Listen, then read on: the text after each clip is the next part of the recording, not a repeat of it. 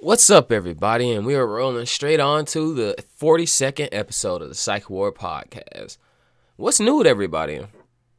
Honestly, for me, guys, I say like so I'm I'm doing pretty decent, especially I guess during the curve and this COVID shit. Even though a lot of bad shit is still coming, still been broadcasted. We we've all seen the news, we've all read articles. Like stuff just keeps getting worse. So Today, I'm going to try and take your minds off it by talking about something I all know that we love talking about, and that's the paranormal.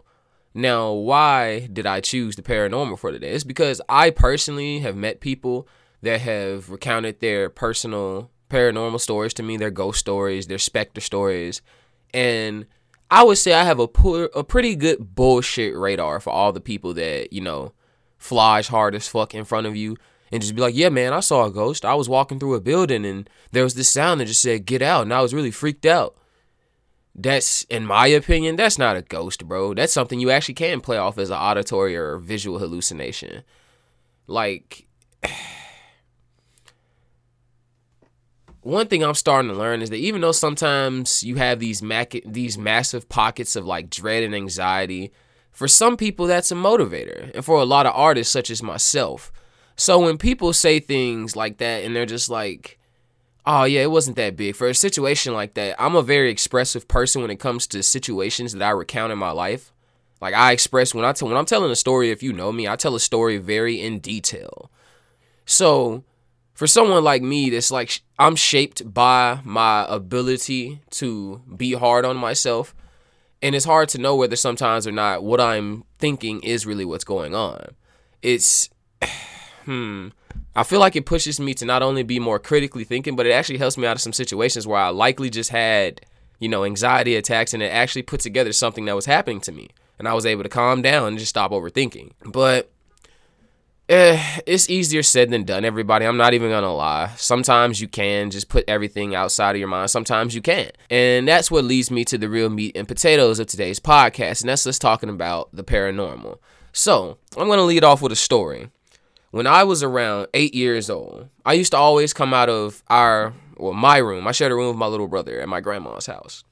I used to always come out of the room and take a left and go directly down the hallway to the kitchen, through the dining room and everything to get water at night. Because I, I've always been a restless kid. I wake up in the middle of the night and I want to get like a drink of water. I wake up and I don't want to fall back asleep, shit like that.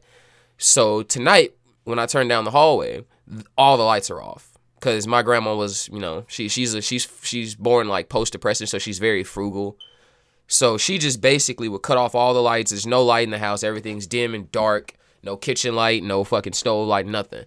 So I see that darkness and I think to myself, yo, fuck no, bro. I'm I'm out of here. I'm going, I'm gonna turn around and go to the bathroom and just get fucking tap water. And this is where shit got bad.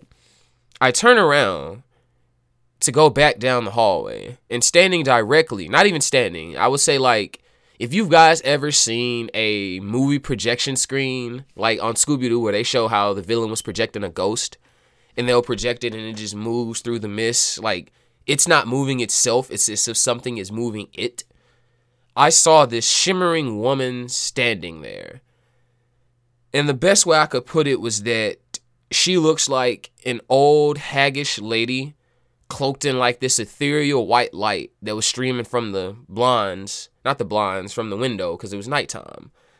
And I froze. I still remember this in great detail to this day. I can't forget it. She just stared at me with her arms down to her sides. And I didn't I, I didn't utter a word. I just stared there in pure shock and fear. I didn't understand if that's what I was really seeing at that moment. And then suddenly she raised her arms out towards me and stretched her hands out and opened her mouth and started to move towards me in that same way I said, like Scooby Doo projections move. Like she herself wasn't moving, as if something was moving her, guiding her. And the sound that came out of this thing's mouth is a sound that I would never forget. If you've ever been inside of your house or just inside of a building and you've heard the wind ripping past the, you know, the doors on a really cold, windy day, that that sound of wind just wind just tearing shit outside. That's the sound that came out of that thing's mouth.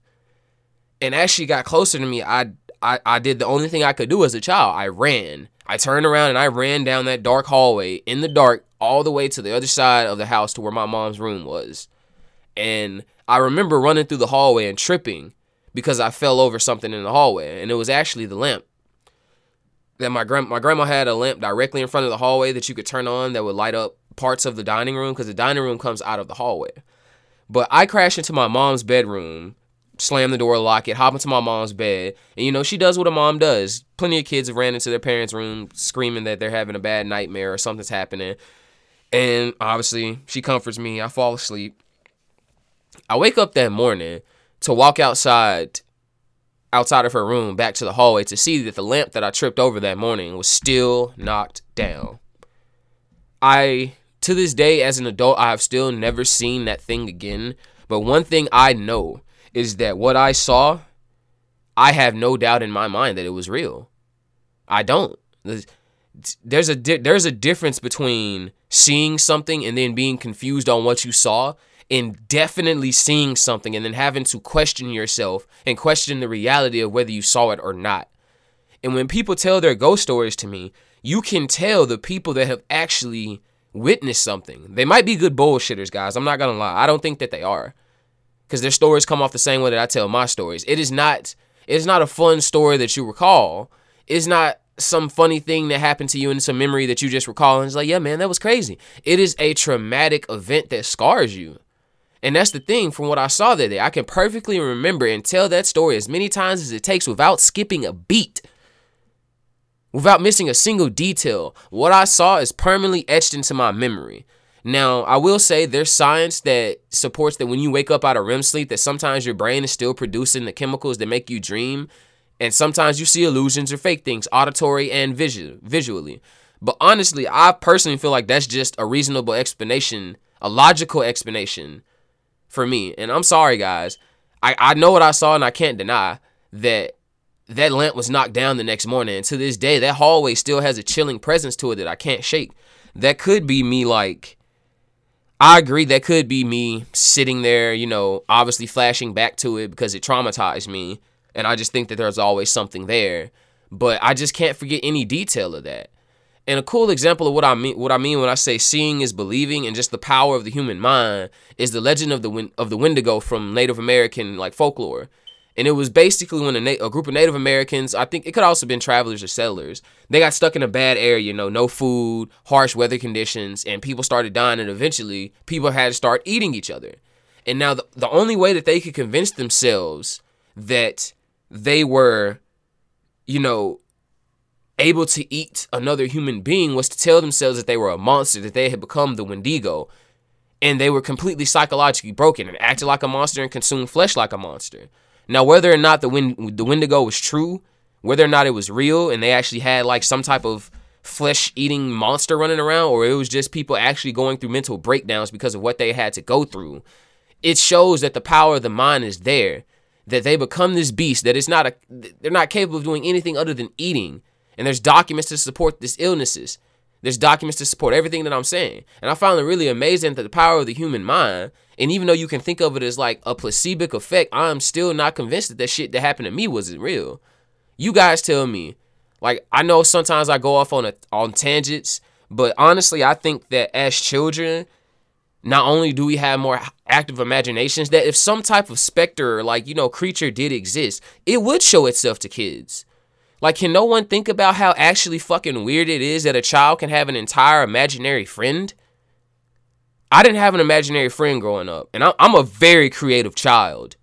I'm a very creative child. Like I, I walked around. I'm I'm a very creative. I was a very creative child. I walked around with sticks and would just completely turn my day into like an anime and just walk around chopping down tall ass weeds on our farm, pretending I was a samurai swordsman. So I understand what it's like to be a kid and just have your mind take you to all these different places. But why would my mind as a child show me something like that? Now I admit I did I grew up watching a lot of movies, guys. I grew up watching like th- there there's a giant military duffel bag with about over a hundred VHS tapes in our garage, just full of all the movies we grew up watching. And a lot of horror movies that I watch, I will say, did leave permanent results on me The movie Darkness Falls still terrifies me to this day. Jeepers Creepers, Leprechaun. Uh, if, if, anyone's ever seen Tales from the Crypt, it was all it, it was really good, but it's all, it also had some really scary moments. So I don't know if I don't know if the horror movies could have influenced me as a child. There's a chance. I've definitely heard of people being, you know, traumatized by their needs, not their needs, by their tendency subconsciously that they don't know. They're afraid of things they don't know and that invades their dreams. So I don't really I don't really like I don't try and say that's the real reason behind what happened, but I really do feel like the paranormal is real in a lot of different regards. Cause like I said, when people say that they've seen something, it's not just it's not just a oh yeah man, you know, I saw a ghost when I was a child. They they sit there and they perfectly recount every detail of that moment. Just like I just did for all of you. So whenever you're listening to someone's ghost story or paranormal story, use what I just said as a way to kind of discern what they're talking about. See the intensity in their face. Look for the actual fear. There's you can note the fear in people when they recall certain memories. Like I said, it's not a fun thing. It's traumatic, guys. And I honestly do believe that I saw something that day. And I don't. It, it's a bitch. Whether they're whether ghosts are real or not, like we don't really know the a lot of people say that energy can't be displaced and it can't be destroyed. It can only be like transformed and turned into something else. And if our souls are energy, then I guess technically we could speculate and say that once we die, the energy that's left behind that is our soul, if it doesn't move on or do whatever the fuck they're supposed to do, it's a ghost. I don't know, man. Like these things are super hard to really just guess off sometimes. But I personally think that a lot of people have different superstition. Like I've met people that leave water outside during a full moon so that they can make moon water. I have friends that are deep into astrology. I have friends that believe in ghosts. I have friends that believe in, you know, cryptids, like lost ancient animals. It, it's all just a matter of whether we choose to believe it or not, guys. And believing is how it is. Because to be honest, like if anyone's ever seen uh if you've ever read Percy Jackson, the way that gods and immortals work in Percy Jackson is that they're immortal, they can't die, but their strength is tied to the belief of mortals. So the the stronger their followers are in their worship of them, the stronger that god is. So if everyone's giving offerings and praises to Zeus, Zeus's belief is reaffirmed and he is stronger. Now, I'm not sure if everything in life works like that, but what if it does? What if that's how ghosts actually work? As children, we have the minds to just take ourselves places and think of things like that. But as adults, we've been told constantly that it's not real, it's not fake, it's just a trick of your eyes. So, what do we really think? What do we really do? It's incredibly hard to think when it comes to seeing is believing. It's a very slippery slope because sometimes there are things that you can't. I can't see the fucking oxygen molecules in the air, but I know I can breathe. I can't see that water is made up of several different components, but I know I can touch water. There are certain things in this world, guys, that we still don't have a deeper understanding of. And I honestly feel like Ghost and the Supernatural are one of them. But that's all I'm going to give you guys today for the 42nd episode of this podcast. I'm not going to lie, lately with COVID, it's actually been kind of hard to find people for guests.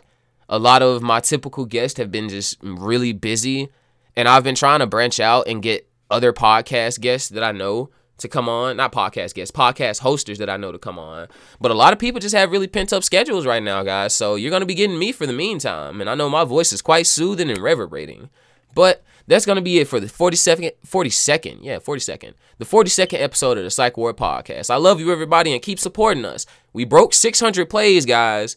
Like, that's, a, in my opinion, that that's stupid. It's stupid. That means 600 times you, as the loyal viewers, have come out and clicked my links. And even though I know some people may have just clicked it to click it, I know that there are people out there faithfully listening to my podcast, and I love you. Thank you for all the support that you give me, and thank you. You really make you make me want to sit back down and pick this mic up and record. You make me want to share my stories with the world. And I encourage anybody that feels like they need to to just try and do that and get it out. This is the 42nd episode of the Psych Ward Podcast, everybody. Thanks for listening.